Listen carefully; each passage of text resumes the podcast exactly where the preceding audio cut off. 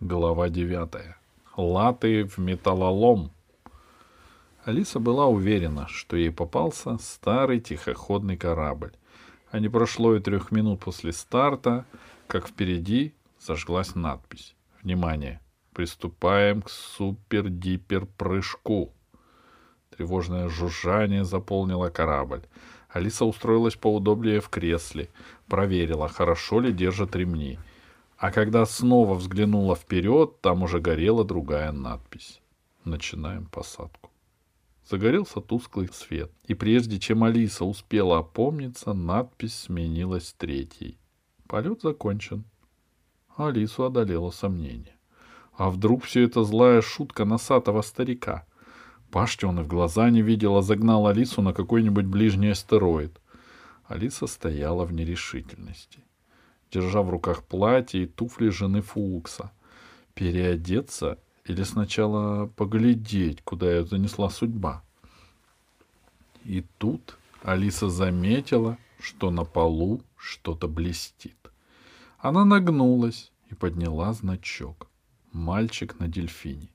Значок мог обронить только Пашка. Значит, старик Фукс не обманул. Пашка здесь был. И на том спасибо. Алиса натянула платье поверх комбинезона. Платье было велико, но не очень. Правда, оно волочилось по полу, и в нем не побегаешь. Нет, лучше слушаться Фукса, а вдруг здесь принцессу узнают по туфлям. Вот и все. Алиса прошлась по каюте. Не очень удобно, но терпимо. Она подошла к люку и толкнула его. Люк со скрежетом распахнулся, сорвавшись с петли. Хорошо еще, что это случилось не в космосе, подумала Алиса. Она ожидала увидеть космодром и встречающих, даже приготовила кубик и розовую бумажку. Но оказалось, что корабль опустился на поляну в лесу. Близко подступали деревья и кусты, с одной стороны между ними виднелась покосившаяся изгородь. День был сумрачный, Облака бежали низко, над лесом. Вот-вот мог начаться дождь. Тихо, лишь стрекочет кузнечик, и ветер шуршит листвой. Алиса подобрала длинное белое платье, спрыгнула с люка и обошла ракету кругом. Ни души. Поляну пересекала тропинка, которая пробегала как раз под кораблем.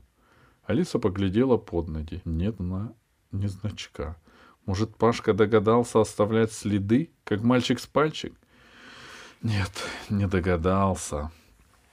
Алиса прикрыла люк, сжала в, в кулаке кубик, обернутый в розовую бумажку с гербом. Только бы дождь не начался. Хороша будет зарубежная принцесса в мокром платье. Направо тропинка скрывалась в кустах. Налево вела к прогалине между деревьев. Туда Алиса и пошла. Дождь здесь, видимо, лил с утра. Тропинка была скользкой. В углублениях стояли лужи, высокая трава склонилась под тяжестью капель воды. Приходилось подбирать платье, но все равно туфли и подол промокли. Алиса смотрела под ноги и поэтому заметила двух женщин, собирающих хворост, только когда до них оставалось шагов десять. Алиса остановилась, разглядывая их. Женщины были босые, одетые в лохмотья. При виде Алисы они замерли, словно увидели тигра. «Простите», — сказала Алиса. «Я принцесса из соседнего государства. Здесь не проходил мальчик?» Звук голоса словно разбудил женщин. Мелькая мокрыми пятками, они кинулись в кусты. «Стойте!» — крикнула им вслед Алиса. «Но разве их догонишь, особенно в таком идиотском платье?» Может, Пашка здесь чего-нибудь уже натворил? Рыцаря Алиса пока что не встречала, а вот женщины здесь запуганные. Тропинка влилась в проселочную дорогу. Идти стало легче. Алиса даже опустила край платья. Карету бы найти какую-нибудь интересную. Здесь есть извозчики. Из-за туч выглянуло солнце. Сразу начало парить. Лес кончился. Дорога потянулась через обширную пустошь. Пустошь была вытоптана, словно стадом слонов. Деревья и кусты которые кое-где поднимались из грязи, стояли без листьев и веток, а то и без коры. Потом Алиса увидела, что по земле разбросаны какие-то железки и тряпки. Железки поблескивали на солнце, и от них поднимался пар.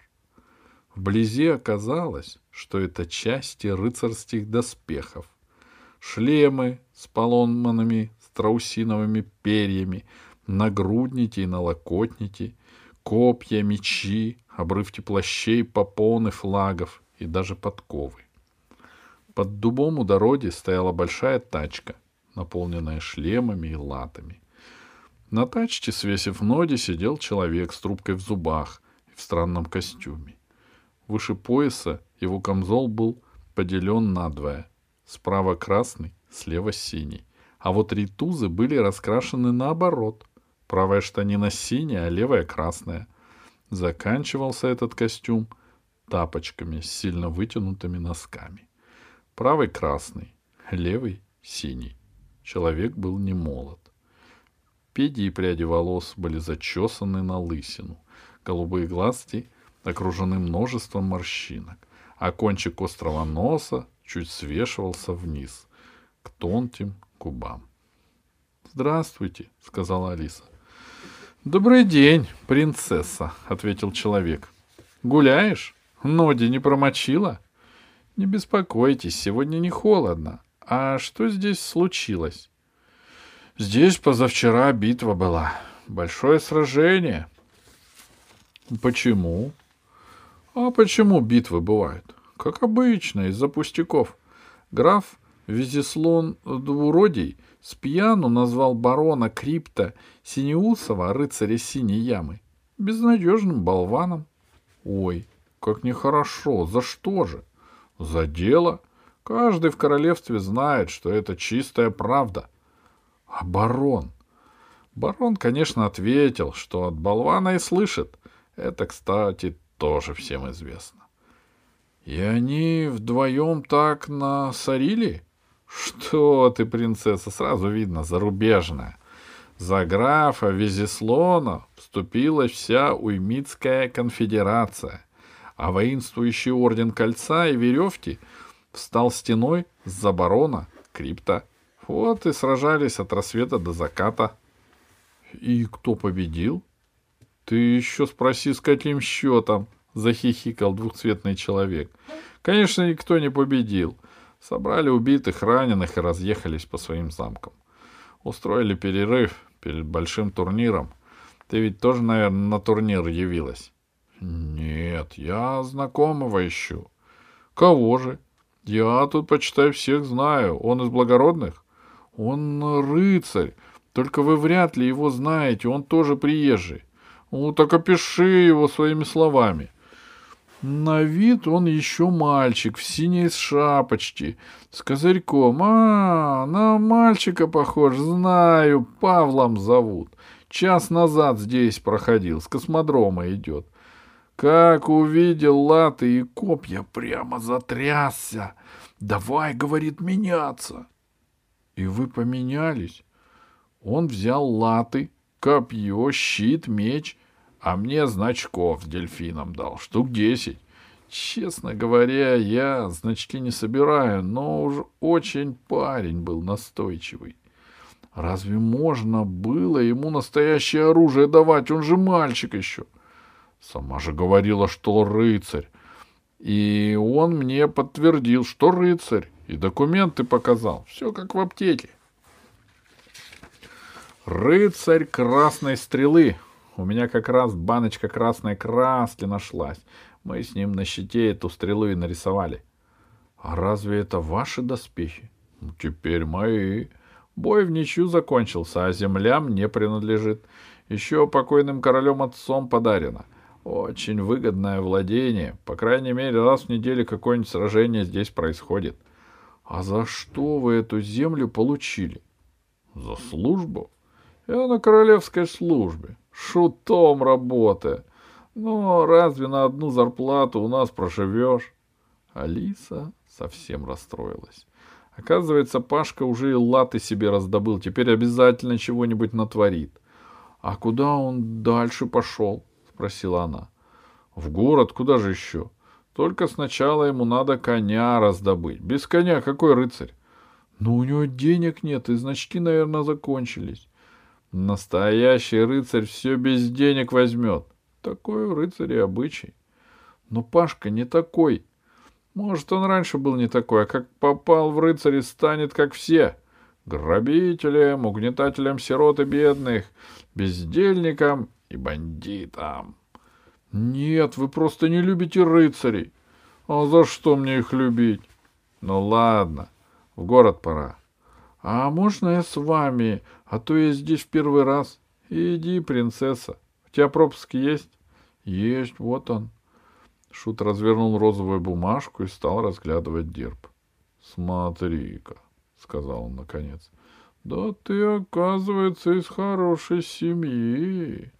И нашей вдовствующей королеве мачхи приходишься внучатой племянницей. Правильно? Мне об этом говорили, согласилась Алиса. Только я ее совсем не помню. Ну, конечно, ничего удивительного. Ведь королева Изабелла от вас совсем молоденькая уехала. Ты, наверное, тогда под стол пешком ходила. Держи свои документы. Все в порядке, можно идти в город. Шут взялся за длинные ручки, с трудом приподнял тачку и тут же бросился. Схватил за поясницу и замер в изогнутой позе. «Какое горе!» — простонал он. Опять меня скрутил радикулит. Что делать, что делать? А зачем вам эти латы? Они же гнутые и ломаные. Вот и сдам их в металлолом. Гроши заплатят, но все равно деньги при нашей-то бедности. На глазах у шута выступили две большие слезы и медленно покатились по щекам. И весь он съежился, стал маленьким и старым.